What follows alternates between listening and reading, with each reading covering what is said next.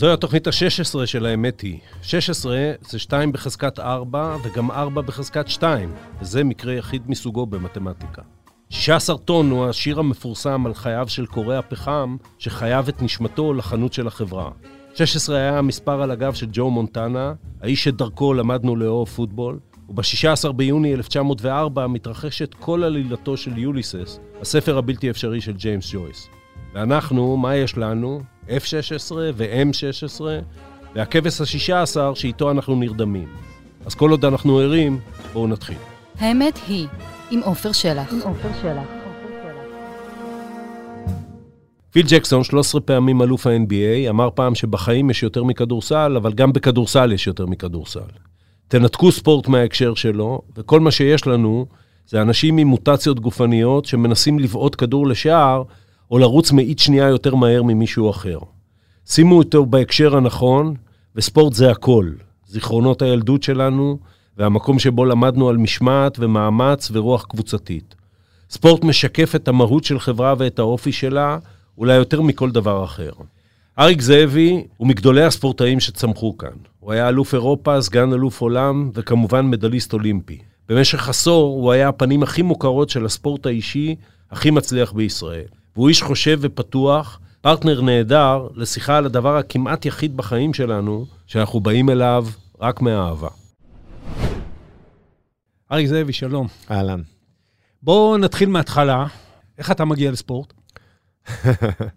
אה, כמו רוב הספורטאים הישראלים במקרה, גדלתי בפרדס כץ, אה, שכונה לא עתירת אה, ספורט. ספורט רחוב כן, אבל לא קבוצות ספורט. גרתי ממש בסמוך למתנס השכונתי, והמאמן שגידל אותי היה שכן שלי, פשוט בניין לידי. האחים שלי הגדולים התחילו לפניי, זה למעשה לא היו יותר מדי אפשרויות לחוגים. היה במק... התאמנתי במקלט שבמתנס, היה מקלט אחד ג'ודו ומקלט אחד אגרוף. ובחוץ היה מגרשי כדורסל כדורגל שכולם שיחקו ככה, ובגלל שהאחים שלי התחילו, אז אני נגררתי אחריהם כמו כל אח קטן. וכשאתה נכנס לספורט יחידני, אתה גם, אה, יש לך הצלחה די מהר, אתה אלוף ישראל, לדעתי בגיל 15, נכון? כן. מה זה דורש ממך בתור ילד, בתור נער? על מה מוותרים? מה מרגישים כשמוותרים? כאילו, קודם כל זה די מהר במונחים של קריירה שלמה, אבל בתחילת הדרך אנחנו היינו מועדון קטן, המאמן שאימן אותי, סתם שתדע, הוא היה בן 16 וחצי. אה. הוא קיבל תעודת מדריך, פתח חוג, באמת, זה היה הכי שכונתי שיש, היינו מקבלים בראש מכל מיני מועדונים. אה, אני, שנתיים ראשונות הייתי מקום שני במתנס. זאת אומרת, היה ילד ליאור ינוביץ' שניצח אותי. היית אלוף הארץ במקום שני במתנס. כן, כן, רק בשנה השלישית, זאת אומרת, התקדמתי יחסית מהר, אבל עדיין במונחים שלנו, אחי רוני הוא הראשון שזכה באליפות ישראל מהמועדון. אני הייתי בן 11, הוא היה בן 17, ראיתי אותו זוכה באליפות ישראל, וזה היה כאילו מדליה אולימפית, מבחינתנו זה היה טירוף. ואז אני כאילו גדלתי בצל הזה, פתאום אני כל הזמן שברתי תקרות זכוכית, אבל עד אז אנחנו היינו מתביישים לבוא לאליפויות ישראל, כאילו היו מעצמות, כאילו מכבי לא, אבל בוא, בוא, בוא נגיד כן. אה, אה, שאתה, כשאתה בן 11, אם כן. אתה זוכר. כן. לקחת את זה ברצינות או שזה היה חוג? זה, היו כמה קפיצות מדרגה. בהתחלה זה היה חוג, חברים וכאלה, ואתה מנסה כאילו שהמאמן ישאיר אותך גם לקבוצה של הגדולים. בגיל 12 אני זוכה במדליה הראשונה שלי באליפות ישראל, אה, עד גיל 14, ואז כבר כאילו גם אני, מאשרים לי להגיע לנבחרת, אני פעם בשבוע נוסע לווינגייט. ואז פתאום אני מתחיל ככה לקפוץ מדרגה. חוץ מהאימונים במועדון, נסעתי מהמאמן שלי, בגלל שהוא היה צעיר, הוא היה כמו אח גדול שלי, נסענו להתאמן גם בפתח תקווה, במועדון הגדול של רן ורדי ואדי כועס. ובעצם זה הלך וגדל כל הזמן. אני בגיל 14 כבר נוסע פעם ראשונה לחו"ל לייצג את המדינה. ו- ואז אתה כאילו פתאום רואה ש... אני לא אשכח את זה, סיפור מצחיק, אני... אנחנו נוחתים שם בציריך, מפרדס כץ לציריך, כן? זו כן. פעם שנייה שטסתי בחיים. ואז המאמן אומר, אה, בואו, אנחנו הולכים לאכול. אז אמרתי לו, רגע, הארנק שלי באוטו, אומר לי, לא, אתה טסת מנבחרת ישראל, זה כאילו משולם. אמרתי, וואלה, בואנה, אני חייב לטוס עוד פעם, זה מגניב. כאילו, שאלו אותי, מההתחלה רצית להיות... קנו אותך בארוחה בציריך. זהו, כי תמיד שואלים, מההתחלה רצית להיות אלוף אולימפי? לא, בהתחלה רציתי לטוס עוד פעם, פשוט. אז זהו, אני, מצד שני, מתחילים להיות המחירים. נגיד, כן. כשאתה בשלב הזה, כבר מתחילים כן, להתייחס לזה ברצינות, מתחילים להתייחס לזה כאל קריירה עתידית. תאר לי את המחירים וכמה אתה מתמודד איתם, אולי לא. כן. אני למעשה הפכתי להיות מקצוען בכיתה ט', בגיל 15 זכיתי באליפות ישראל בוגרים, שלושה חודשים לפני אולימפיאדת ברצלונה, פתאום מדליות, יעל אורן, פתאום זה, וואו, יש לאן לכוון. כן. כי עד אז לא, לא חשבנו על אולימפיאדה, ואז אני בעצם עולה לנבחרת הבוגרת של פונטי ומתאמן איתם כל יום. אני למעשה הופך להיות מקצוען כל יום, אני חוזר מבית ספר, אוכל משהו ונוסע לווינגייט. והמחירים הם מזה שאתה לא יוצא בערב עם החברים, דרך זה שהפסדתי כמה וכמה טיולים שנתיים, כי הייתי כבר בתחרויות בחו"ל וטיסות, דרך זה בלימודים, אני טס לשלושה שבועות ליפן, חוזר, אני לא יודע בכלל מה מדברים בכיתה. כאילו זה, זה ברמה כזאת, אבל חייב להגיד לך ש...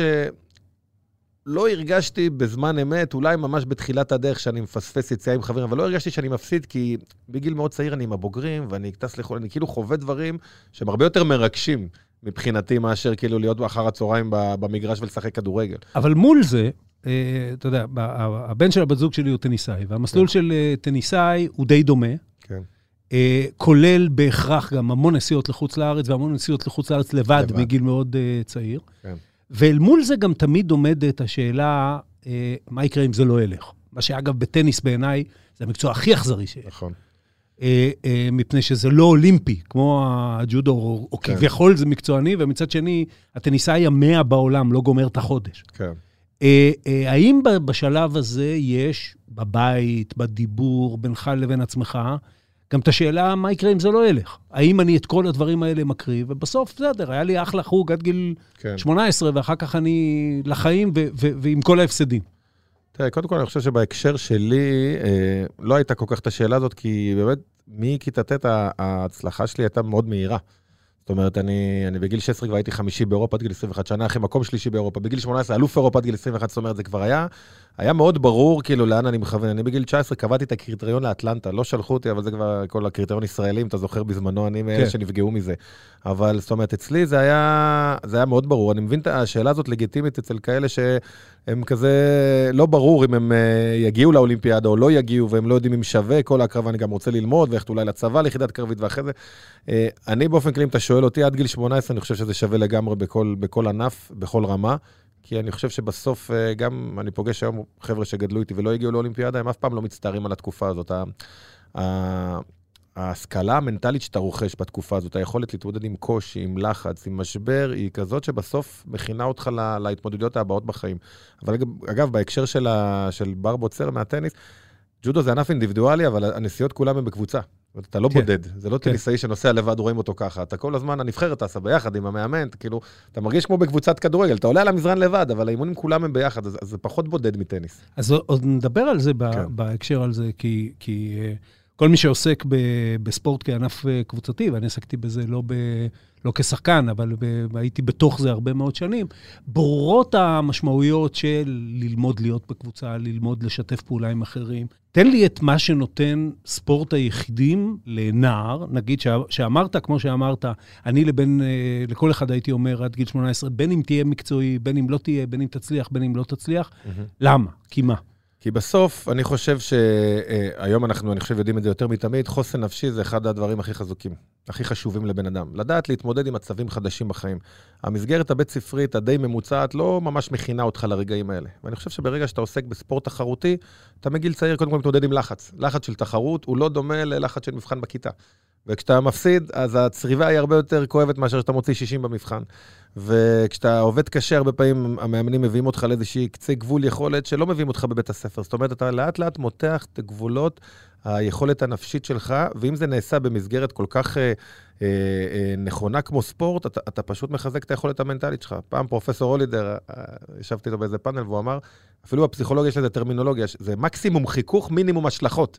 כי בסוף בצבא יש, יש הרבה יותר חיכוך, אבל מצד שני אתה יכול גם חס וחלילה להיפגע וזה, בספורט, במקרה הכי גרוע הפסדת. או, אני, תראה, כמי שמותר לו להגיד... אני מדבר כרגע על ילדים. מותר לו להגיד, כי, כי נפגעתי בצבא. השלכות, הנה. אז בוא נדבר על ה... אני לא יודע, באמת אני אומר את זה, אני לא יודע אם, בוודאי שההשלכות הפיזיות, אה, כשל מישהו, בוודאי אה, שחס וחלילה נהרג, אבל גם נפצע אה, אה, נ, נ, להרבה זמן או, או לתמיד. Mm-hmm. מצד שני, אתה לוקח אה, אה, נפש של בחור צעיר, mm-hmm. ואתה מאמת אותו עם כישלון שהוא הרסני, יכול להיות הרסני בגיל הזה. כן. בוא, בוא ניקח את זה נכון. באמת מהניסיון שלך. מה הכישלון המשמעותי הראשון שאתה זוכר? אני אחרי זה, אני אגיד לך מה הכישלון, ואחרי זה אני אגיד לך משהו על זה. אה, אני חושב שהמשבר הראשון שלי האמיתי היה בגיל כמעט 16, 15 וחצי, זכיתי באליפות ישראל לבוגרים, ואז אחרי אולימפיאדת ברצלונה, ישראל אירחה את אליפות אירופה עד גיל 21. אני אלוף ישראל בוגרים, אז כמובן שהשתתפתי בתחרות, הפסדתי בסיבוב הראשון. ואז כאילו אני זוכר שאמרתי, תראה מה זה, אריק, אתה הכי טוב בארץ בבוגרים, עד גיל 21 אתה לא עובר סיבוב באירופה. וזה המשבר הראשון שאמרתי, בואנה, איך, אה, איך אני אצליח להיות אחד הטובים בעולם? כאילו, תחשוב, הכי טוב בארץ לא מצליח לעבור סיבוב בעד גיל 21. זו הפעם הראשונה שכאילו הייתי ממש איזה... אבל תן לי שנייה לעצור כן, אותך, אנחנו כן. נתגלגל לאן שאנחנו רוצים. מעניין אותי, דווקא מפני שג'ודו זה ספורט כזה שהכל מתגלגל לחמש דקות, כן, אה, או לשניות, כן? טעות אחת, הכנסת, הוצאת את הרגל, אה, אה, זה הסיפור פה. נכון. אה, ואחר כך אתה גם תסביר לי איך יודעים מי ניצח בג'ודו, כי עד היום אני לא מצליח להבין. אבל אה, אה, האם כשיש הפסד כזה, אתה אומר לעצמך באמת איזה מין משהו גדול כזה, כמו אני לא מספיק טוב, או שאתה אומר, רגע, רגע, בזה, אם רק הייתי מכניס את הרגל, הייתי, הייתי מנצח, אז זה לא כל כך אומר כזה דבר גדול על המשך הקריירה שלי או על, על בחירת המקצוע שלי. אה, קודם כל, זה, זה תלוי בהפסד. זאת אומרת, יש מצבים ש, שאתה יוצא מהקרב, וקודם כל, אם אתה כנה עם עצמך, כי יש כאלה שישר יכולים להגיד, אה, השופט הזה וזהו, נגמר הסיבה, השופט אשם. אבל אם אתה כן עם עצמך, אז יש קרבות שאתה אומר, יאללה, עשיתי טעות, לא ניגשתי טוב לקרב, לא נכנסתי מספיק אגרסיבי, נתתי לו לשלוט בשרוול, אתה כאילו מבין מה, מה לא הלך בסדר. ויש קרבות שאתה אומר, בואנה, הוא... היה לי את זה פעם אחת בחיים לקראת סוף הקריירה, שעשיתי קרב עם יפני, בגמר בגרנדסלם בטוקיו, ואחרי זה שלוש דקות, לא יודע, רציתי להגיד לשופט, תקשיב, נכנע. כן, לא, זה, זה לא, זה, אין, אין למה להמשיך את הקרב. כאילו, זו פעם ראשונה בחיים שהרגשתי תסכול, כי בג'ודו אתה מאמין תמיד שאתה תוכל לתפוס מישהו, הוא יעשה טעות, אתה זה, והוא גם היה טקטיק, אה, לא... אבל ברוב המקרים אתה כאילו, אתה, אתה יוצא, אם אתה רוצה להמשיך בגי, אתה אמור לצאת עם משוב חיובי כזה. אני לא מספיק טוב, אבל חסר לי כוח, חסר לי זה, אני חייב פעם הבאה לעבוד. זאת אומרת, אתה כל הזמן עם איזושהי ציפייה, לפחות אצלי זה היה, שבפעם הבאה יהיה טוב יותר. כאילו, זה, זה גם מה שמחזיק אותך בקריירה, העובדה. אני תמיד לא מבין, נגיד, ספרינטרים. כאילו, איך אתה יכול להמשיך להתאמן ב-100 מטר שאתה יודע שבולט איתך? כאילו, מה, מה, מה אתה יכול לעשות? כאילו, אני, אני לא יכול לשפר את השיא שלי בשתי שניות. כאילו, בג'ודו אתה אומר, וואלה, גם אם יותר טוב, הנה, אורי עלה מול טדי ריינר, זה לא היה סביר שינצח, אבל וואלה, אולי הוא היה תופס אותו. כאילו, תמיד יש לך איזה, קצת כמו כדורגל, כדורסל, שתמיד יש איזושהי תקווה שאולי אתה תפתיע את היריב. ברור, אבל, אבל אה, אה, יש פה עוד דבר, כן. והוא שבג'ודו, אה, קודם כל במסגרת המקומית, מכיוון שמתחרה רק אחד בכל משקל, אז כן. אני לא יודע כמה שנים, אני לא מספיק בקיא בשביל לדעת אם כמה שנים היה לך מתחרה כן. רציני בתוך המשקל הזה. ואחר כך, כמובן, אה, גם עצם העובדה שהכל מתנקז למספר מאוד קטן של תחרויות. אתה יודע מה, אולי בעצם לתחרות אחת, כי אפילו אליפות עולם כן. לא באמת נספרת. שגיא מוקי, יזכרו לו, בסוף כן. זכו במדליה הקבוצתית, כן, אבל אבל בסוף יזכרו. לו שהוא לא הביא את המדליה ב- באולימפיאדה. נכון. א- איך זה משפיע, הדבר הזה, שזה הכל מתנקז לכל כך, ל- ל- ל- לשפיץ כל כך קטן? מה זה עושה? נגעת בנקודה הכי חשובה. אני תמיד אומר, ואנשים מופתעים, שלהיות ספורטאי אולימפי זה מאוד מאוד קל. תמיד אומרים, בואנה, מה, הוא הקריב את חייו. מה הקריב את חייו, עם כל הכבוד. בוא, בוא ניקח את הענף ספורט הכי תובעני שיש, התעמלות אומנותית או מכשירים. לינוי אשר מתאמנת שבע שעות ביום, נכון? זה מלא. אתה עובד פחות משבע שעות ביום? יש מישהו שעובד פחות משבע, שמונה, תשע שעות ביום? לא ושוב- ככה, לא ככה. כן, אבל ככה פיזית. אבל יש אנשים שעובדים 12 שעות בלילה, סטארט-אפיסטים, אתה רואה אותם לא ישנים וקמים. זאת אומרת, להיות ספורטאי אולימפי בעיניי, זה קל מאוד חוץ ממה שתיארת. כי תחשוב, קודם כל יש צוות שלם שרוצה להפוך אותך להיות יותר טוב. כן. המאמן, הפיזיותרפיסט, חושבים איך לשפר אותך, מתקשרים אליך, דואגים לך, אתה בסדר, אתה טוב. אתה מושקע ברמות, לינוי אשרם, עזבו את המלגה החודשית, היא מיליון וחצי שקל מושקע בה בטיסות, במעטפת. כאילו אתה כמו טייס קרב כזה, שכולם רוצים שאתה גם קונצנזוס, אפילו בכדורגל יש כאלה שמקללים אותך ממכבי, אם אתה בהפועל, בענף אולימפי, אין כזה דבר, כולם אוהבים אותך, כולם רוצים לטובתך. יש המון המון פריבילגיות, ואנחנו דיברנו על לינוי אשרם, ג'ודאים, אני אומר לך, יש ימים שמתאמנים שעתיים. מה זה להתאמן כן. שעתיים? ואז יש פיזיותרפיסט. זה מאוד קל. הדבר היחיד שקשה, זה באמת שהקריירה שלך נמדדת בפעם אחת בארבע שנים, ואז מתנקז לתוך זה לחץ, שהוא לחץ מטורף. אני לא אשכח שבתור ילד ראיתי שרונלדו הברזילאי אה, קרס בגמר המונדיאל, בת- ואמרתי, 98, כן. אמרתי, מה זה הוא קורס? כאילו, בן אדם כל החיים שלו משחק, כאילו, אני אני אומר לך, אני גיחכתי, כאילו, מה הוא קורס? מה, מה אתה קורס? כאילו, אתה כל החיים שלך משחק. לא הבנתי את זה. וכשהגעתי לאולימפיאדת אתונה ושהייתי פיבוריט למדליה, אני פתאום, אני אומר לך, חודשיים, שלושה לפני, אני כאילו לא חי, כאילו... שמה? שמה המחשבות? אתה, אתה קודם כל אין לך תיאבון, אתה בלחץ, אתה יודע שאם אתה לא תביא מדליה אולימפית, כאילו לא עשית את זה. אתה כאילו, אתה מבין פתאום את כי, החשיבות כי של... מה? כי ההוא שיפגוש אותך ברחוב יגיד, אה, זאבי את הזבל, או כי... או כי... אני מניח שזה גם אל וגם. מול מה? לא, אני, אתה, אני שואל אותך, כן. כי המחשבות עברו בראש כן. שלך ולא בראש שלי. קודם כל יש את המחשבה שלך, שאתה פתאום מבין בעצם, זכיתי לפני זה בשלוש פעמים באליפות אירופה, בארבע שנים, כאילו עשיתי משהו באמת תקדימי, אבל אם אני לא מביא את המדליה האולימפית, זה לא נחשב. כאילו אתה מבין שכל הקריירה שלך באיזשהו מקום מתנקזת ליום הזה. ואם לא תצליח בו מאיזושהי סיבה, אפילו שאתה מועמד למדליה, אה, דברים, ואתה פתאום... בתור ילד זה היה כל כך נחמד שהענף יש בו המון הפתעות, אתה יכול להפתיע את הטובים. פתאום כשאתה הכי טוב, אתה מבין כן. שיכולים להפתיע אותך. ואתה מבין שבעצם אתה פתאום אה, יכול לסיים קריירה כספורטאי לא גדול בגלל התחרות הזאת. ואז יש את הלחץ הפנימי, ואז אתה גם מבין שזו פעם ראשונה, אז עוד לא שידרו בכלל את כל הגרנדסלם, ש, שגם יראו את זה באופן פומבי. אני לא רגיל להתחרות מול קהל, אה, מול טלוויזיה, אני לא כל פעם שאני עולה 80 אלף צופים שם, ופתאום... ו- והיית מודע לזה שיש 80 אלף צופים? אני, אני כבר ראיתי מה קורה באולימפיאדה שמישהו מביא מדליה. אני, כן. אני לא מדבר על הקהל, זה אחרי זה קיבלתי את השוק. אני מדבר איתך עוד לפני שאתה יודע שכל עם ישראל אה, בטלוויזיה יסתכל עליך מתחרה, כי אתה מועמד למדליה. אני עוד אז, אפילו, אפילו שגל זכה בזהב, אני הייתי כאילו, ה- באתונה, אותי סימנו, אני הייתי הסימון בייל של המשלחת הישראלית. כן. ופתאום אתה מבין שאתה פעם ראשונה עומדים להסתכל עליך, ומה קורה אם אתה מאכזב, זה, זה כאילו מחשבות שאני לא הייתי רגיל להתמודד איתן. ואז כשאני בא לאולם התחרות ורואה את הקהל באולם, זה בכלל גמר אותי סופית, כי אני רגיל להתחרות מול קהל, אבל שלא שהם באו בשבילי, כי פתאום ההבנה הזאת, באיזה ענף אתה נמצא, שאתה נוסע לראות משחק כדורסל של הקבוצה האהובה עליך, גם אם מפסידה, עדיין ראית אותה משחקת, לא יודע, הם רצו, הם הזיעו, מסרו, היו דברים. בג'ודו יש היפון. ונגמרה התחרות, הם שילמו כרטיס טיסה, הם לקחו מלון. לפעמים זה לוקח 43 שניות, כמו שאתה נכון, יודע. וזה מה שקרה בלונדון, אבל אני, שנתקלתי בזה פעם ראשונה באתונה, אני, אני פשוט לא הצלחתי להכיל את זה, כי, כי, כי לא הייתי חשוף, גם לא חשבתי שיבוא קהל לראות אותי, כי מי... זה בכלל לא היה בדיפולט שלי שקהל, חשבתי חובבי ג'ודו, חברים, משפחה, 100 אנשים, פתאום אתה קולט כל היציע דגלי ישראל. זה פשוט אה, התקילו אותי מבחינה אז, מנטלית. אז בוא נחזור לנער בן ה-16, אבל כן. ב, ל, לפרספקטיבה שיש לך על זה היום. כי אנחנו מנסים, אנחנו ב, ב, בסדרה הזו בכלל, מנסים לקחת, אה, אה, לדבר בסוף על, על נושאים לאומיים ועל סדר יום לאומי. ואני חושב, ואני מניח שאני לא אמצא פה ויכוח, שספורט הוא, הוא אמור להיות וצריך להיות חלק לא רק הרבה יותר גדול מאשר אצלנו, הוא בהגדרה חלק מהותי של, של אפילו של תשומת לב לאומית, אני מאוד מאמין בזה. ה- ה- מה מכל זה חווה הנער בן ה-16, או שאתה מתחיל כבר אז לאמץ את, ה... אני, את המשחק הבא, את אנחנו חיים משבת לשבת. אני לא הלך לי ב- באליפות הזאת, אז בסדר, יש את האליפות הבאה. איך זה נראה? אני חושב שבאמת, שבגיל 15 זכיתי באליפות ישראל לבוגרים, אני הפכתי לצעיר ביותר שעשה את זה מעולם, זה שיא שלא נשבר עד היום. זה היה משהו תקדימי. היום אני חושב על זה, ילד בט', ניצחתי את אח של אורנס מג'ה הגדול, הוא היה בן 23, זה כאילו משהו... לא מבין, המאמן שגידל אותי הוא גרוזיני. וגרוזינים הם אה, לוחמים, משוגעים כאלה. כאילו, בגיל 11 התחייתי בני 18, כאילו זרק אותי, זה- בג'ודו זה יתרון, כי בסוף זה ענף לחימה, זה ענף קרב. כן. הסכם- זאת אומרת, כאילו, זרקתי למים ו- ו- ושחיתי. זאת אומרת, אז בשלב הזה, אני הייתי עוד ב- בתחושה שאני יכול לעשות משהו יוצא דופן. האחים שלי, שניהם הם אה, תלמידים מאוד טובים, מהנדסים, עתודאים, גאונים כאלה, זאת אומרת, ואני הייתי תלמיד לא רע, אבל לא כמוהם, וכאילו פתאום הרגשתי שמצאתי את, ה, את המקום שלי, את המשבצת שלי, את היכולת שלי אה, לצאת מהשכונה, ואני ממש זוכר את הרגע הזה שהגעתי לנבחרת ישראל, וכשאתה מגיע לנבחרת ישראל, יש שם חבר'ה מרעננה, מתל אביב, מירושלים, ו- וזה לא משנה, כי אתה הכי טוב בג'ודו. זאת אומרת, אתה מגיע מפרדס כץ עם רגשי נחיתות, נגיד שאתה יוצא ב... כן? ב- בטח. כן. כשאתה יוצא בתל אביב, מתחיל עם מישהי, שואלת אותך מאיפה אתה, אז יש הרבה, יש קוד כזה, זה בני ברק רמת גן, כאילו אומרים, אה, כן, בדיוק.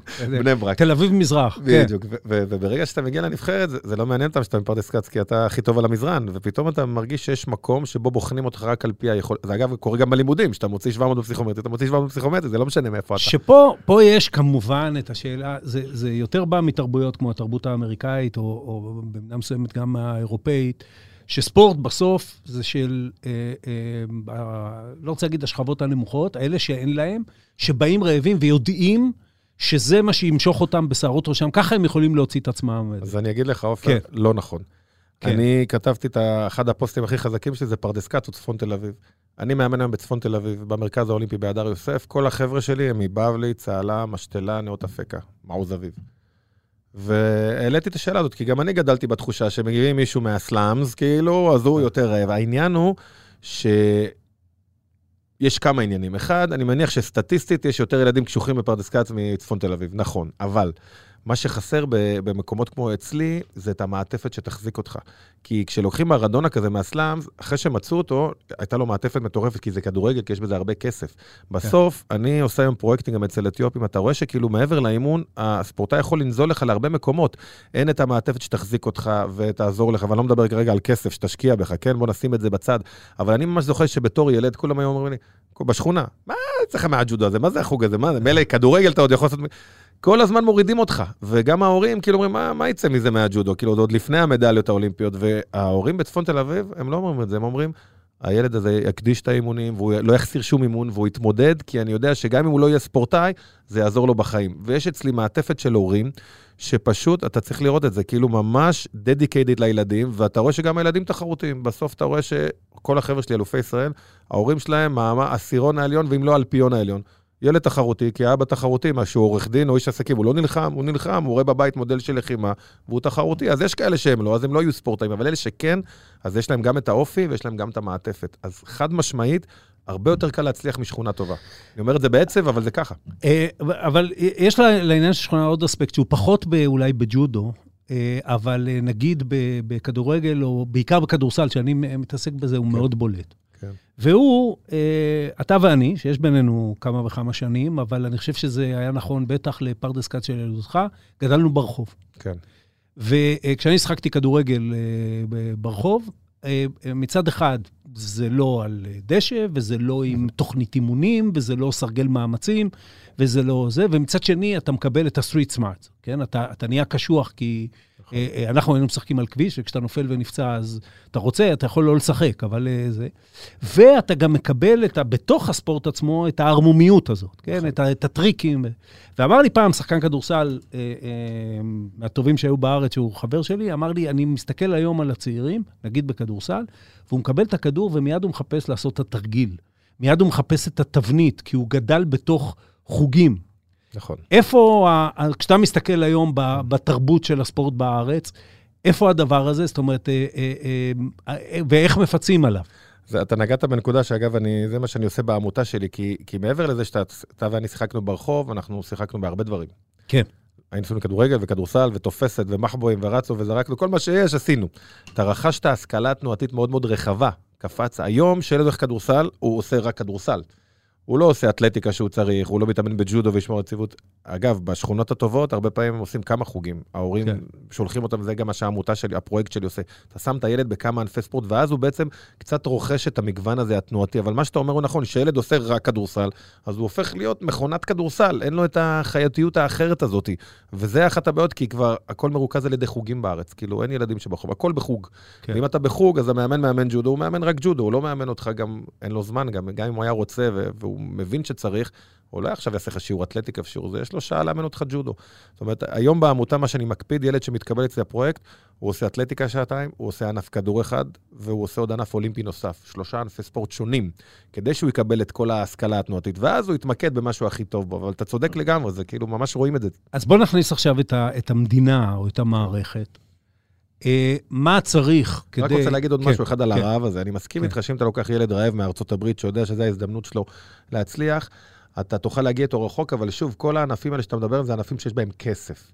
כן. שאז בעצם מאתרים אותו, וכאילו כולם מבינים שיש פה כוכב ששווה מיליונים, ואז הם נרתמים. אתה תמצא מישהו בקפיצה, לא יודע, בזריקת uh, מוט, ש, שהוא כישרון, המדינה לא תירתם סביבו בשביל לעזור לו. בגלל זה זה יותר... אתה, בוא... אגב, בארצות הברית כן. אתה תמיד שואל את עצמך, איך ילד הגיע לקפיצה, אני לא יודע איך מגיעים לקפיצה במוט בכלל, אבל איך, איך, שזה אגב, ש, שלא יובן, מקצוע אתלטי מדהים. כן.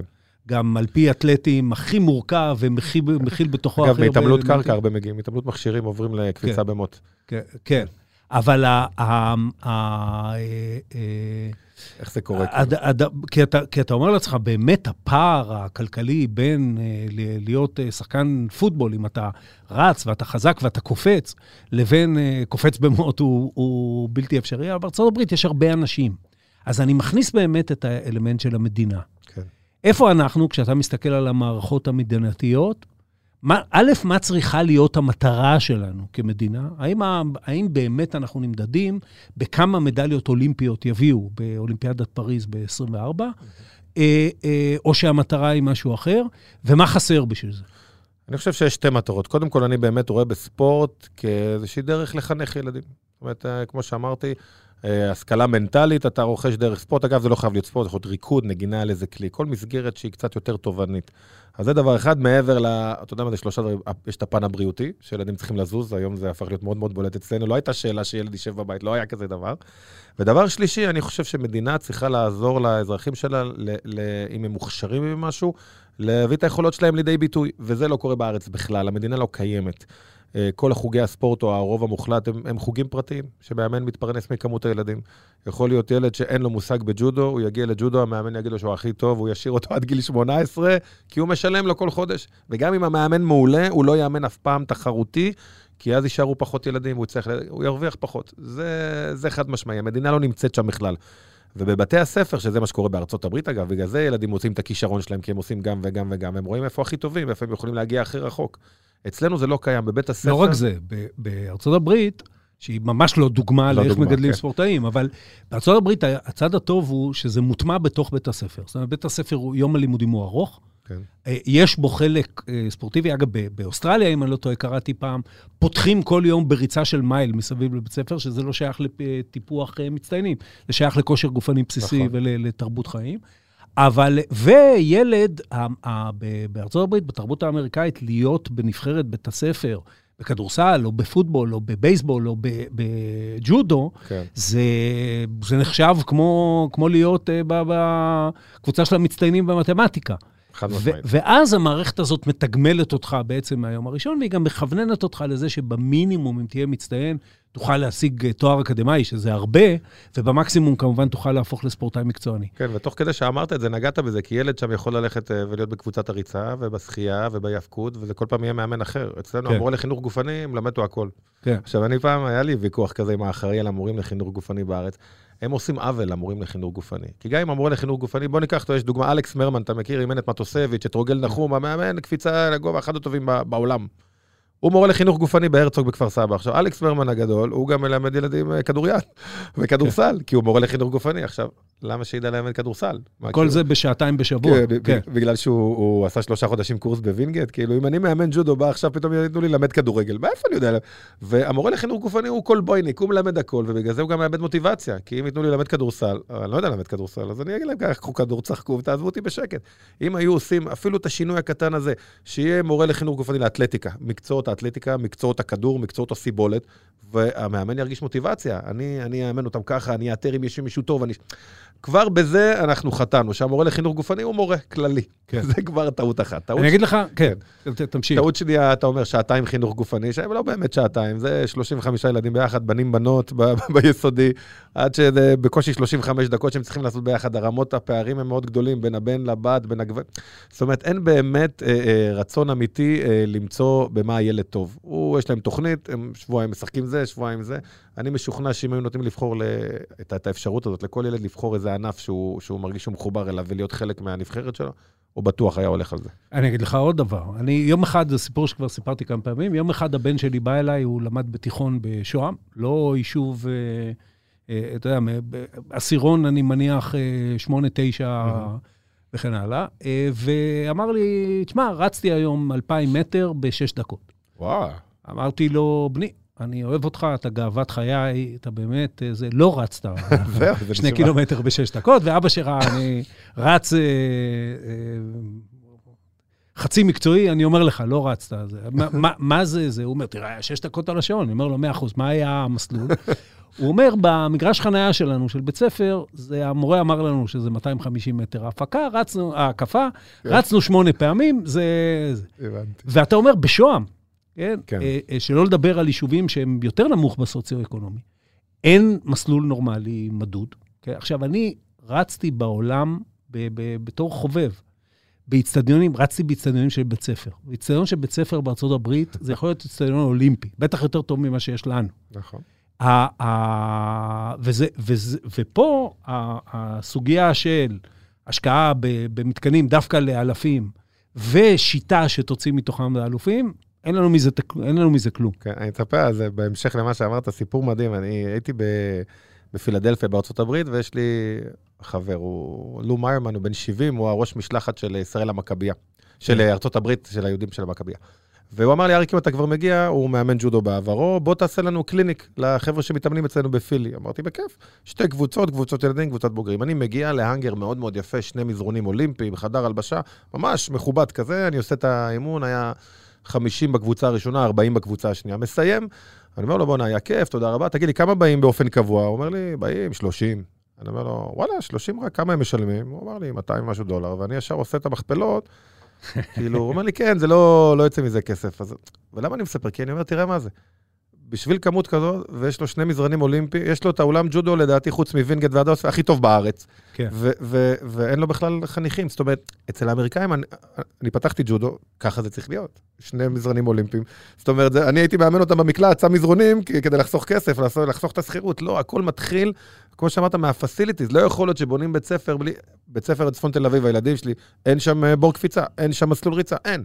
איך זה יכול להיות? אתה בונה ספרייה, תבנה 200 מטר. אגב, גם. הלכנו בזה אחורה. אני לא יודע אם זה היה בזמנך, אבל בזמני היה, אה, כשאני הייתי בבית ספר, היה דבר כזה שנקרא אות הספורט. עוד היה בזמנך? לא.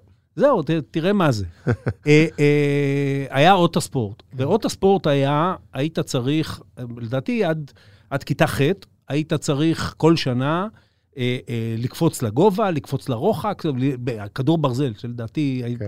עשיתי 30 סנטימטר פעם או משהו כזה, אה, אבל היית צריך, זה, וזה היה חלק מ, מלימודיך. זאת אומרת, באופן מעניין, כשהמדינה הייתה יותר ענייה, התפיסה של ספורט עממי הייתה, ספורט האלופים תמיד היו לנו בעיות, אבל, אבל התפיסה של ספורט עממי הייתה כזאת, שאפרופו המורה לחינוך גופני שדיברת עליו, עדיין הוא העביר לך... אה, אגיד לך אה, למה זה היה, יסודות עופר. של אתלטיקה. כי פעם כל המורים לחינוך גופני היו גם מאמנים. רלף קליין יש לו תעודת הוראה לחינוך גופני. כל המאמנים הטובים של אז, להם, הם עשו תואר ראשון בחינוך גופני, כי הם היו חייבים, אחרת לא היית יכול לאמן. היום יש לך את הקורס מדריכים, אתה לא צריך, את- אתה לא צריך תואר ראשון, אתה פותח חוג פרטי, פעם לא היה חוגים כן. פרטיים. היית צריך לעבור דרך המרכז, דרך הזה, ואז היית צריך תואר ראשון. זאת אומרת, כל המאמנים הטובים של אז, הם גם היו מורים לחינוך גופני, אז הם הגיעו עם מאמנים ברמה, מאמני כדורסל, מאמני אתלטיקה. תחשוב, אני זוכר שאשתי אומרת לי, המאמן שלה בחינוך גופני היה עקיבא לפלר מהכדוריד. זאת אומרת, כולם היו, היום, הם לא יאמנו בחיים, הם לא יוכלו לאמן חינוך גופני, הם יפתחו קבוצה פרטית. ברור. זאת אומרת, הכישרונות אה, יצאו מהבית ספר. אוקיי, אבל אתה, אתה עכשיו כבר עשור וחצי מחוץ ל, ל, לספורטאי פעיל, עוד לא, נחזור. תשע, עוד- תשע שנים. בלונדון אה, פרסתי, סליחה, כן. טעות שלי, התבלבלו לי השם. מהאולימפיאדה, כן. עשור, נגיד, כן. אה, זה. אתה, אתה מנסה בוודאי להזיז דברים כן. אה, מה, מהמקום שאתה נמצא בו. במה אתה נתקל? או, קודם כל נתקלתי בהרבה התנגדויות של המערכת. זאת אומרת, אני, אני אגיד לך קודם מה אני עושה ואז תבין. אני בעצם, אה, אחרי המון המון אה, סבבים, מצאתי לדעתי את המודל הנכון. אני בא היום לבית ספר יסודי, בכיתה ב', סוף ב', עושה תהליך של איתור. ילדים מחוננים בספורט. 25 ילדים בשכבה, בנים, בנות כמובן. שתבין שרק התהליך הזה, 70% מהבנות שאיתרתי עד היום, יש לי איזה 400-450 בנות עד היום, לא היו בספורט לפני שאיתרתי אותם, לא היו בחוג תחרותי. אה. רקדו, זה תלוי גם באזור. עוד לא דיברנו על בנות ועל התדמית כן. של ספורט לבנות וכן וכן הלאה. אלה שהיו בספורט, הם לא היו בכדורגל, כדורסל, התעמלות אומנותית, אתה יודע, דברים שהם נשים. כן. ככל שאתה הולך לבית ספר הערבי ביפו, עד היום איתרתי 75 ילדים, רק שלושה היו בספורט לפני שאיתרתי אותם. כדורגל, אה, במגזר אין, אם אין כדורגל, אין ענף אחר. איך אתה מאתר אותם, אגב? מבחנים פשוטים, אה, ריצת 30, קפיצה מהמקום, אה, קואורדינציה, מבחנים מאוד פשוטים. בגלל שאני מוצא 25 מתוך 80, זה לא... יש מעט מאוד פספוסים, זה לא שאתה מחפש אחד. ברגע שאיתרתי את הקבוצה הזאת, הם מקבלים 6 שעות ספורט בבית הספר, בשלושה ענפי ספורט שונים, הם המאמנים הכי טובים. שעתיים אתלטיקה תמיד. ומאמנים אצלי אנטולי מיננקו, בעלה של חנה, ורומן קוגן, ואנטולי קויטי, כל המאמנים הכי טובים באים ומאמנים אותם. הם מקבלים שעתיים בענף כדור, אני בדרך כלל בוחר כדורעף חופים. אם תרצה, נגיד לך למה, אבל יש, יש מקומות שאני עושה את זה גם בכדורסל עם מכבי תל אביב ובכדורגל, כי עם קריית שמונה, עם איזי שרצקי לא הייתה ברירה. ואני בוחר עוד ענף אולימפי נוסף. לפעמים זה ג'ודו, לפעמים זה טקוונדו ברמלה עם יחיעם, לפעמים זה סייף. הרעיון המרכזי הוא קודם כל לתת להם מה שדיברנו, את ההשכלה התנועתית הרחבה, לעשות גם וגם וגם, אבל גם החשיפה הזאת לענפים שהם לא היו נוגעים בהם, אלמלא אני הייתי מביא, היא, היא פשוט מדהימה. אתה יודע כמה פעמים נתקלתי בבנות שאמרו, לא, לא, ג'ודו, מה פתאום לא רוצה, ופתאום עושות ג'ודו, ווואלה, הן טובות בג'ודו, הן חזקות, כן, הן לא יודעות כן. שהן טובות. כן. או שפתאום אחד לא רצה כדורסל, הוא פחד מכדורסל, ופתאום... עכשיו, אני מבין למה, כי הוא, הוא ראה את הסל גבוה, הוא לא הגיע לסל, פתאום הוא רואה שבילדים הסל יותר נמוך, אז הוא פתאום, אה, וואלה. ו, ובסוף, בסוף הפרויקט הזה, הפרויקט הזה קורה מכיתה ג' עד ו', ובז' אני מכוון כל ילד לענף שהכי מתאים לו, שם מתחיל שלב ההתמחות. זה מה שאני עושה בכל הארץ. אה, ש- קרוב לאלף ילדים שכרגע נמצאים בפרויקטים האלה השונים. ואז קודם כל אני נתקל ב- בהתנגדויות מצד הממסד, כי כשאני מגיע לתוך בית הספר עם מאמנים מקצועיים, אני כאילו אומר, המורים לחינוך גופני לא מספיק טובים. עכשיו, אני שוב, אני לא אומר את זה בגלל שהם לא טובים, בגלל שהם לא מאמנים בענף שהמומחיות שלהם. יש מקרים, נגיד, כן. בבית ספר הערבי ביפו, זה שמאמן כדורגל, הוא גם המורה לחינוך גופני, כי הוא מאמן במכבי תל אביב כדורגל. אין לי בעיה עם זה. דבר שני, אתה נתקל בקיבעון שכל מיני אחראים על הספורט בעירייה שהם לא רוצים את זה, כי פתאום בא מישהו ואומר, מה, אתה יודע יותר טוב ממני? הספורט אצלנו מצליח מאוד, הכל בסדר, כאילו, מה, מאיפה אתה בא? וג', יש כאלה שלא בא להם אה, פתאום ש... להתאמץ יותר, כי כאילו עכשיו אה, העברתי להם עבודה, צריך לעשות מיונים, צריך לעשות... אה, וזה מדהים לראות ש, שממש הרבה, כולל ב, במשרד הספורט, ש, שלא כל כך אוהבים את הפרויקט, ואני כבר, הרבה פעמים בא לפגישה ואני כבר קולט שמישהו תודרך לפני. לשמחתי, הרבה פעמים ראשי הערים מאוד אוהבים את זה, לא, ואז... לא, לא ניכנס בשיחה כן, הזאת כן. לפוליטיקות של הספורט כן. בישראל, כי אה, יש לא. לנו רק אה, שעתיים-שלוש. אה, אני רוצה לחזור לחוויה האישית, כן. ו- ולשאול, קודם כל, זו שאלה שתמיד מרתקת לגבי ספורטאים. מה יותר זוכרים, מה יותר נחרט? ה- כמו במילים ההיסטוריות של ABC, כן? The thrill of victory or the agony of defeat. זה מה, מה אתה יותר זוכר? אה, את המדליה או את לונדון? אני, אני חייב להגיד שאת הכישלון זוכרים יותר, ולא רק בלונדון אני זוכר יותר כי זה גם הכי קרוב, אתה יודע, אבל, אבל אני חושב שאם אני ככה מנסה עכשיו מהר לעלות כאילו רגעים מהקריירה שלי, ישר קופץ לי סידני, הטעות שופט, ההפסד בלונדון, כאילו כל ההפסדים הכי אכזריים שלי קופצים לי ישר, כי הם יותר, ומצד שני הישגים שהם יוצא דופן מבחינתי. זאת אומרת, נגיד, הזהב האחרון שלי באליפות אירופה, שהיה בגיל 30, אני הכי מבוגר אי פעם שעשה את זה, זה היה המדליה הכי משמחת שלי. א', היא... היא עשתה איזשהו תקדים, יש לי שיא אירופי על שמי, כאילו זה לא השיא האירופי הכי מפואר שיכול להיות, אבל עדיין שיא אירופי. וב' זה גם הגיע, להבדיל אלפי הבדלות, קצת דומה לזהב האחרון של פדרר בגרנדסלם, שהוא כל כך בחר, כי אתה כבר לא בטוח שזה יקרה עוד. כן. אתה לא, אתה, אתה, כשהייתי הכי טוב, אז ידעתי, אני בא לאליפות אירופה, אני זוכר, אני שמחתי, אבל, אבל זה שלי. אבל באחרונה זה כאילו היה וואו, אני לא ידעתי שאני אחווה את זה שוב. אז, אז זה עולה לי לראש, האולימפיאדה כמעט ולא עולה לי לראש. אז אז זכייה במדליה, כי שם אני באיזשהו מקום מרגיש שהפסדתי זהב, לא זכיתי בערד. אבל אה, כן, אני חושב שה... אבל גם כי, אה, אתה יודע, אמר לי פעם שחקן, חבר שלי שהיה שחקן במ- במכבי תל אביב, כדורסל, אה, שהיא כמובן פייבוריטית כל הזמן, לא באירופה בהכרח, אבל בארץ. הוא אמר, זכייה באליפות במכבי תל אביב, זה יותר רווחה שזה נגמר, מאשר שמחת הזכייה באליפות. כן? זה, זה, זה, זה, אגב, זה מה שהרגשתי במדליה האולימפית, עצוב להגיד, אבל הרגשתי איזה, איזה מזל שיש לי את זה, כאילו. כן, הורדתי את זה מהראש. כן, כאילו, הנה, יש לי חותמת, שבינינו זה חרטא, לי קורזיץ היא ארבע פעמים אלופת עולם, זה פי עשר ממדליה אולימפית, אבל אין לה מדליה אולימפית, זה כאילו, זה משהו מאוד ישראלי, כן? זה כן. כאילו משהו מאוד חזק פה בארץ, אבל אני ממש זוכר ששיוויתי, זה ממש הייתה הנחת רווחה, זה כאילו, וואו, איזה מזל. אתה מרגיש, אגב, שיש, אה, אתה הרגשת במהלך הקריירה שלך גם אה, אה, שמחה לאיד, חוסר פרגון, אה, ש, ש, כי תמיד אומרים את זה, גם על תקשורת הספורט בארץ, גם על קהל הספורט בארץ, אנחנו רק מחכים שמישהו יעלה בשביל שכשהוא ייפול נוכל לרדת עליו. אני יודע שב... שנגיד בלונדון, אחרי שהפסדתי, אז היו כמה עיתונאים, אני יודע את זה מ-inside information, שחיכו כזה, ככה להיכנס בי, אתה יודע, באולימפיאדה יש מלא תקשורת פתאום לספורט, והם מתחרים ככה מי יותר שנון. ו... אבל אז שכאילו באתי ו... ויצאתי ואמרתי, אני מצטער, אני עשיתי טעות, נכשלתי וזה, ופתאום ככה זה קצת ירדה להם המוטיבציה לרדת עליי, זה פתאום היה נראה מצד קל מדי. שני, אה, לא היו אז אה, מימים כמו שיש היום, אבל כן. אריק זאבי הבוכה זה מים. כן, זה- נכון, נכון. תראה, אני, אני, זה מסכים. אכפת לך, אגב, שזה... קודם כל, אה, אה, כן, קשה לי מאוד עם כותרות שליליות. לשמחתי, אני יחסית אה, זכיתי ל... לא, אני מדבר על זה ששמו דגש, למשל, על זה שבכית ו... אה, לא. לא, לא, דווקא, לא, לא, לא, אני, תראה, אני חושב שיש לזה שתי סיבות. אחת, אולי העובדה שאני 100 קילו מפרדס כץ בג'ודו, אז דמעות זה, כאילו, אולי- אם הייתי רקדן, אז אולי הייתי... פחות צפוי מלינוי אשרם, כן. בדיוק, כן. אבל הדבר השני, כי, תשמע, הדמעות שלי בלונדון, אני בכיתי כי נשברתי, זה לא שבכיתי כי אה, נשברה לי הכוס, זה כאילו... לא, תשמע, בסוף לי- זה כל כך ברור. כן. זה כל כך ברור, אתה יודע, זה- הזכרת את את פדרר. אה, אה, אם ראית את ג'וקוביץ', במפסיד? בגמר, לא, עכשיו, בגמר. ה-US Open. ואחרי שהוא הלך כל השנה על, ה, על הגרנד סלאם הזה, ושם על עצמו באמת לחץ, וזה ג'וקוביץ', שאתה כן. אומר, אין מבחן שהאיש הזה לא עמד בו, יש לו 20 נכון. ובוכה באמת כי... כי ואתה, אתה, ואתה יודע מה? אני הסתכלתי על זה מהצד, ואני בספורט בצורה כזו או אחרת כל החיים שלי. קינאתי בו על הרגע הזה, לא פחות מאשר על ה-20 גרנד סלאמים. זה יפה. על זה שבן אדם מסוגל להיות עם עצמו, ובתוך עצמו, בתוך הרגע הזה, מול 15 אלף איש באיצטדיון, מיליונים שרואים את זה בעולם. בידיעה, אגב, שהוא גם לא הספורטאי הכי אהוב בעולם, תמיד כן. יש את פדרר ונדל שאוהבים אותם יותר. נכון, ואמרתי, זה גם הדברים שספורט מביא אותך. נכון. אגב, אותי בתור צופה, זה מביא לדמעות. אני, עולות לי דמעות בעיניים כשאני רואה ספורט פעם, אני מדבר, אני אומר לך ברצינות. וואו. זה, זה, כי אתה כל כך מזדהה. כי אתה, כן. אתה מסתכל על זה ואתה אומר, אם התכלית של החיים ברמה מסוימת זה להיות עם עצמך בתוך רגע ב, בדבר הזה, איפה אתה, איפה תשיג את זה בחיים הרגילים? אני מסכים איתך, זה ישר כאילו גורם לי לחשוב על שני דברים. אחד, כאילו, אנשים יגידו, מה הוא בוכה? הוא שני בגרנדסלם, הוא... ה-" כן. אבל בסוף, כשאתה נכשל, הוא מבחינתו באותו רגע נכשל במה שהוא רוצה להשיג, זה, זה, זה לא מעניין אותו שזה כאילו שני בגרנדסלם. זה, הכישלון הוא אותנטי, והיכולת הזאת להיות אה, רגשי, נגיד, אה, פדרר הוא אייסמן כזה, הוא לא מרגיש. כן, בוא נגיד גל פרידמן לצורך העניין. לא יודע, אני לא מכיר את פדרר, אבל...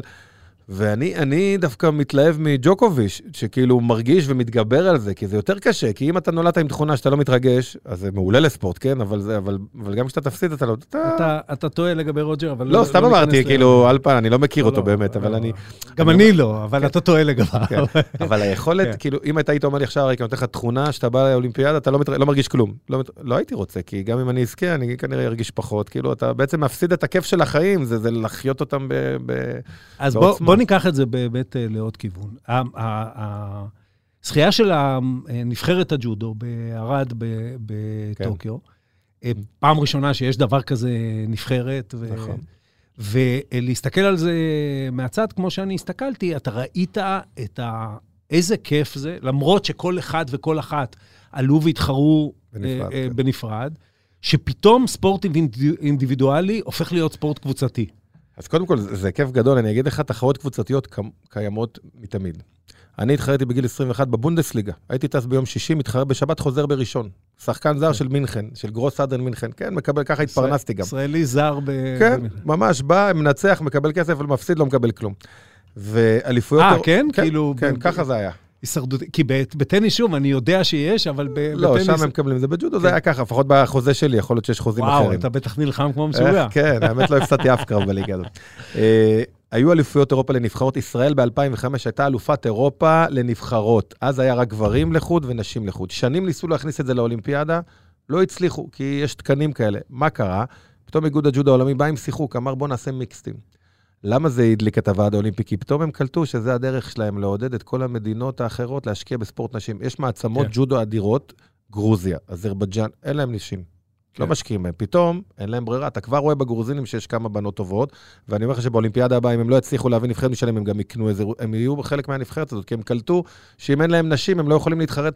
רק 11 מדינות הצליחו להעמיד נבחרת כן. של נשים וגברים. ישראל בהיבט הזה, אני אמרתי את זה אחרי שכולם הפסידו באישי, אמרתי, תראו, ההצלחה הכי גדולה של הנבחרת הזאת, שהצליחה להביא אה, שישה גברים ושש נשים. זה לא פשוט בכלל להעמיד נבחרת. זה ההצלחה, ובגלל זה גם הגיעה המדליה.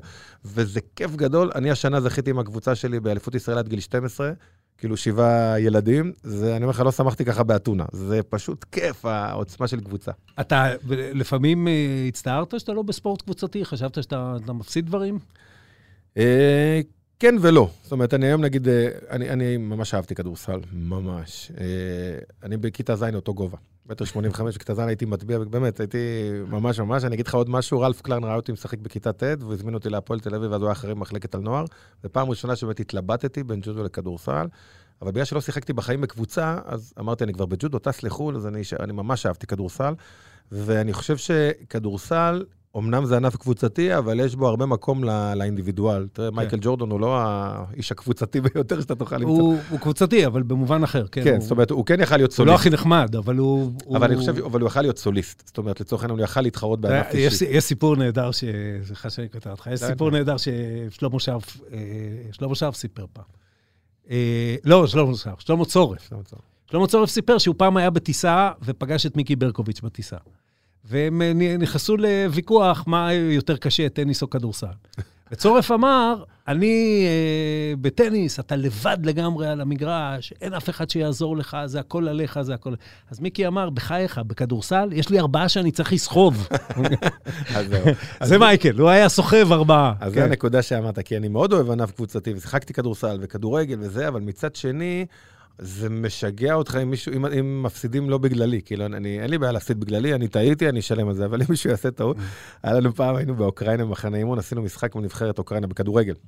אגב, כשהיינו בברזיל, ניצחנו את נבחרת ברזיל בכדורגל. נבחרת ישראל בג'ודו ניצחה בכדורגל, זו הפעם הראשונה שניצחנו אותה בכדורגל. אבל מול אוקראינה היה, תק... היה משחק מטורף עם גליץ' שהיה נהיה כסח. בגול האחרון, נועם שמי, השוער, קיבל בין הרגליים. הוא היה כזה בזלזול. תקשיב, רצינו להרוג אותו, התחלנו לקפוץ עליו כולם, כאילו זה הרג אותי, אני קרעתי את התחת, ופתאום הוא, בגלל הזלזול שלו, וזה שיגע אותי. זאת אומרת, זה משהו שאם נגיד הייתי נכנס לזה. כקריירה, זה היה כנראה גומר אותי. זאת אומרת, אתה, אתה אומר את התחרותיות הזאת לשים בתוך מסגרת קבוצתית, כן. זה קשה. תראה, אני, אני מאמין שבהיכרותי עם עצמי, אני יודע שהייתי לומד להתמודד עם זה, והייתי רואה איך אני יכול להפוך את זה. זאת אומרת, אני כן יכולתי לראות את עצמי בקלות בסגנון חיים אחר, גם כדורסלן או כדורגלן. היום אני משחק בנבחרת האומנים, אני אוהב את זה להיות חלק מקבוצה, אבל... אתה אומנים? כן. איזה כן. באומן, אתה אומן מה? אני, יש להם תקן, אומן מכות. ספורטאי אה, שפרש מעל גיל 40 גם מותר, לא יש להם כזה תקנים אוקיי. כאלה, אבל... אוקיי. אז uh, זה כיף גדול, פתאום יש אנרגיות שאתה עושה פעולה טובה, כולם אומרים לך, כל הכבוד, יפה, אתה כאילו פתאום מרגיש טוב כזה, אתה לא רגיל שמעודדים אותך. עכשיו, אה, אה, אתה יודע, אה, כשהייתי בכנסת, היה איתי במפלגה יואל רזבוזוב. אה, ויואל, הוא, הוא גם בשיחות שלי איתו, חברים טובים, אה, אה, אצלו קרב זה תפיסת עולם. כן? הוא ככה היה ניגש ל... לעבודה בוועדה, כן? זה, זה, זה גם אצלך, זה, זה בא, זאת אומרת, איך ספורט בסוף, ברור שיש, ואתה גם מרצה על זה, לקחים מספורט, אני גם הרציתי על זה כן. בזמנו, לקחים מספורט לחיים בכלל. כן. אבל האם בסופו של דבר, אה, אה, מה מכל הדברים האלה, תחרותיות, יכולת להסתדר עם אחרים, יכולת לשרוד לבד וכן הלאה, אתה הכי לוקח איתך לתוך העולם האמיתי, נקרא לזה במרכאות? קודם כל, יואל, שהזכרת, יואל הוא, הוא לוחמני מטבעו, הוא כאילו, כן. אני נגיד, היה לי האגרסיביות זה החלק הבעייתי שלי, הייתי צריך כאילו לגייס אותה, משהו שיעצבן אותי. יואל, הוא מפעיל כפתור. רגע, והוא... עצור פה, אני כן, אעצור אותך. כן. וג'ורדן, אה, שהזכרת אותו, היה ממציא לעצמו עלבונות. כן? וכולל זה שכשהוא הגיע להול אוף פיים, השחקן הכי גדול בהיסטוריה של הכדורסל, הוא טרח להביא את ההוא שבגללו לא הרכיבו אותו בנבחרת של כיתה י', כן? כן. הביא אותו ל Hall of Fame. אה, אה, מאיפה אתה, אם, אם צריך להמציא את זה, אז מאיפה המצאת את זה? אז זהו, אז, אז, אז אני לא, לא המצאתי כל מיני תירוצים, הייתי מנסה לבנות את זה, זאת אומרת, זה, כשהייתי צעיר זה היה קצת יותר קל. כן. כאילו, כשאתה מתבגר ואתה הופך לאבא, זה קשה מאוד, כאילו, לבוא ולגייס את האגרסיביות הזאת. אז, אז כאילו, יואל בהקשר הזה, היה לו את זה, הוא drive פנימי, הוא לוחם כזה, הוא ישר כן. נדלק. אגב, בג'ודו יש יתרון להיות כמוני, כי, כי כשאתה לוחם כמו ילד, אתה הרבה פעמים אימפולסיבי, אתה כאילו עושה טעויות מהר מדי, כאילו אתה מפסיד, אני פחות טעיתי בקריירה שלי, היו לי, בלונדון טעיתי, אבל בגדול, רוב הטעויות שלי לא היו מאימפולסיביות, אולי טיפה מאדישות יתר, אולי מחוסר חשש. אז זה היה יתרון אחד שלי. Uh, אני לא זוכר שהשתמשתי באיזשהו uh, טריקים כזה כמו ג'ורדן, לא... יכול להיות שהייתי מזכיר, אני זוכר שפעם היה לי כותרת בשער של ידיעות תפרוש. כן. לא חשוב של מי. אז כן. בזה השתמשתי כמה פעמים, הייתי מה, שם... מה, זה היה תלוי לך בלוקר? אז, אה, יש לי את זה עד היום שמור, וכל פעם שהייתי זה, הייתי ככה פותח וחוטף עצבים, הייתי שם לפעמים את, ה, את הקרב שלי בסידני שהשופט אהב, והייתי כאילו חוטף קריזה כזה, ואז הייתי... וואלה. כן, אבל הרבה פעמים הייתי פשוט מעלה את זה בדמיון. זה דברים שהיו, אבל, אבל לא בקרב, דווקא זה היה בשביל להעלות מוטיבציה להתאמן. כי תחרות אוטומטית היא, היא מעלה את האגרסיביות, כי, כי תחשוב, זה, זה תחרות, זה, זה אוטומטית הדופק עולה. באימונים... בטח בתקופה של שגרת אימונים, מאוד קשה לבוא ולגייס את עצמך, ואז הייתי משתמש בטריקים האלה, זה כן, לא בטח. אני אגיד לך, זה, זה נורא מעניין מה שאתה אומר. אבל לא עניתי לך על השאלה בכלל. אה, מה אכפת לנו? כן. אה, אה, תראה, אני רצתי מרתונים, אוקיי? ועכשיו, הייתי, אני לא הלכתי להביא מדליה אולימפית, אם כי הייתי בכלל לא רע בקבוצת גיל שלי. אבל אני זוכר שכל פעם כשהייתי מגיע, בניגוד למה שחושבים, כשהייתי מגיע לנקודת הסיום של רצתי 20 מרתונים בחיים, וואו. כל פעם כשהייתי מגיע לנקודת הסיום, הייתי נזכר בכל הבקרים האלה שאתה קם בבוקר, ולא, סליחה על הביטוי, לא בתחת שלך לרוץ 15 קילומטר באותו יום. עכשיו זה, יש ביטוי של רצים שקוראים לזה miles without glory, כן? אתה לא, לא, אף אחד לא נותן לך מדליה, בטח גם אם אתה חובב כמוני, כן? אז כן. אפילו אתה לא מתאמן לאולימפיאדה. אתה כולה מתאמן להיות אחד מ-40 אלף שירוצו במרתון לונדון. כן. אבל אתה, זה הופך להיות שהמטרה הופכת להיות כלי בשביל האמצעי. זאת אומרת, היא, היא כאילו הופכת את זה לזה שאתה קם כל בוקר, ובסופו של דבר אתה יותר גאה בדרך מאשר במטרה. זה ככה גם לספורטאי מקצועני? אה, יש בזה משהו. אני לקראת סוף הקריירה, הדבר שכאילו גרם לי להמשיך, שאמרתי לעצמי, אריק, כל מה שאתה עושה עכשיו הוא א', בשביל לנסות להשיג את המטרה ששמת לעצמך, אבל גם כל מה שאתה עושה עכשיו הוא מחזק אותך, והופך אותך לאדם טוב יותר וחזק יותר, וזה ישמש אותך גם מחוץ לעולם הספורט. זה ממש הפך להיות המטרה. ההתמודדות הזאת שלי, לא רק בשביל לזכות בלונדון במדליה, אלא בגלל שאני עכשיו, אם אני עושה את זה, אני הופך להיות אדם חזק יותר. וזה ממש, זה לקראת סוף הקריירה. היה מאוד בולט אצלי. אני חושב שאתה צעיר, אתה לא חושב במונחים האלה, אתה, אתה רוצה להיות הכי טוב שאתה יכול, אתה רוצה שיכתבו עליך בעיתון, אתה רוצה ש... להראות לאחרים, זה כאילו מגיע מהמקום של אגו. לקראת הסוף, אתה חייב למצוא מניע קצת יותר uh, עמוק, כאילו, בשביל להמשיך, אחרת מאוד קשה. אתה מתגעגע? אני אגיד לך את האמת, אני, אני, אני מאוד מאוד אהבתי את הסגנון חיים של ספורטאי, מאוד. אמרתי לך, אני באמת חושב שזה חיים מאוד מאוד קלים. כאילו, אני יודע, אנשים חושבים, מאוד קל. אני גם שונא שספורטאי אומר, אני הקרבתי את חיי, אתה לא הקרבת שום חיים. זה, חייל אולי מקריב את חייו, אתה לא מקריב שום דבר. אה, היה לי מאוד קשה עם, ה, עם הלחץ לקראת סוף הקריירה, באמת לפני אולימפיאדות. זה היה תובעני, כאילו הרגשתי שכבר אני... אתה צריך לגייס עוצמות נפשיות שכבר לא היה לי, כאילו, זה היה מאוד קשה. ואני לא אשכח שהתחלתי לאמן את הקדטים אחרי שפרשתי, אז טסתי איתם לתחרות ראשונה לקרואטיה, ויש את השלב הזה, אצלי זה היה השלב הכי מרגש, שאתה נוסע עם האוטובוס מהמלון לתחרות, יש את השלב שאתה רואה את האולם. זה הרגע שבו בום, בפרפרים, כי אתה מבין שהגעת למאני טיים. ואני יושב, אני רואה את העולם, ופתאום אני מתחיל להרגיש פרפרים, ואז אני אומר, אריק, אתה, אתה לא מתחרה, ואז פתאום אני מסתכל עליהם, אני וואי, איזה מסכנים הם. כאילו, אני עדיין מתרגש כמאמן מאוד, אבל זה עוצמה אחרת. זה כאילו, אתה ביום של קרב, ביום של מלחמה, זה, זה עוצמות ש, שלי, בטיפוס שהוא רגשני, אני אומר לך, אני מאוד קשה. מאוד קשה. אגב, רגשני, אתה, אתה חשבת, החשבת את זה לאורך הקריירה למגבלה? כשהייתי ילד לא אהבתי את זה, כי זה היה נראה לי סימן לחולשה, כי אני גם, אם המורה תצעק עליי, אני יכול כזה להיות עם ה... אבל מצד שני, זה היה גם משהו שאפרופו ג'ורדון שצריך זה, אם אני הייתי מגיע לדמעות, אז זה מקום שהאגרסיבית שלי הייתה טובה, כאילו בשיא. זאת אומרת, אני, יש לי מנגנון דמעות יחסית אה, מהיר, המאמן יכול לצעוק עליי וזה, אבל, אבל זה הופך אותי ליותר חד, כאילו, זה, זה טוב. אז לסיום, יש סיפור אה, על אה, מוחמד עלי, אני לא יודע אם הוא נכון, אבל הוא אחלה סיפור. ש... שהלך פעם עם אה, אה, חבורה של חברים על יד לינקולן סנטר, איפה שהמרכז הקונצרטים של ניו יורק, הפילהרמונית של ניו יורק, המטרופוליטן אופרה וזה, ומישהו צעק לו, אתה זבל, אתה לא שווה כלום וזה. אז אחד ה... ועלי המשיך ללכת. אז אחד האנשים בפמליה שלו אמר לו, צ'מפ, אתה מוחמד עלי וזה, אתה מוריד לו אגרוף, הוא הרי מת, מה אתה נותן לו לזה? אז אה, עלי חווה לכיוון העולם קונצרטים ואמר, תגידו, כל פעם שמעליבים את אייזק סטרן, הוא נותן קונצ'רטו לכינור? אז אני אשאל אותך, גדל. היית למעלה מ-100 קילו, אלוף אה, ברמה העולמית הכי גבוהה בג'ודו, קרה שמישהו העליב אותך ברחוב ואמרת, אני אריק זאבי, אני אפרק אותו?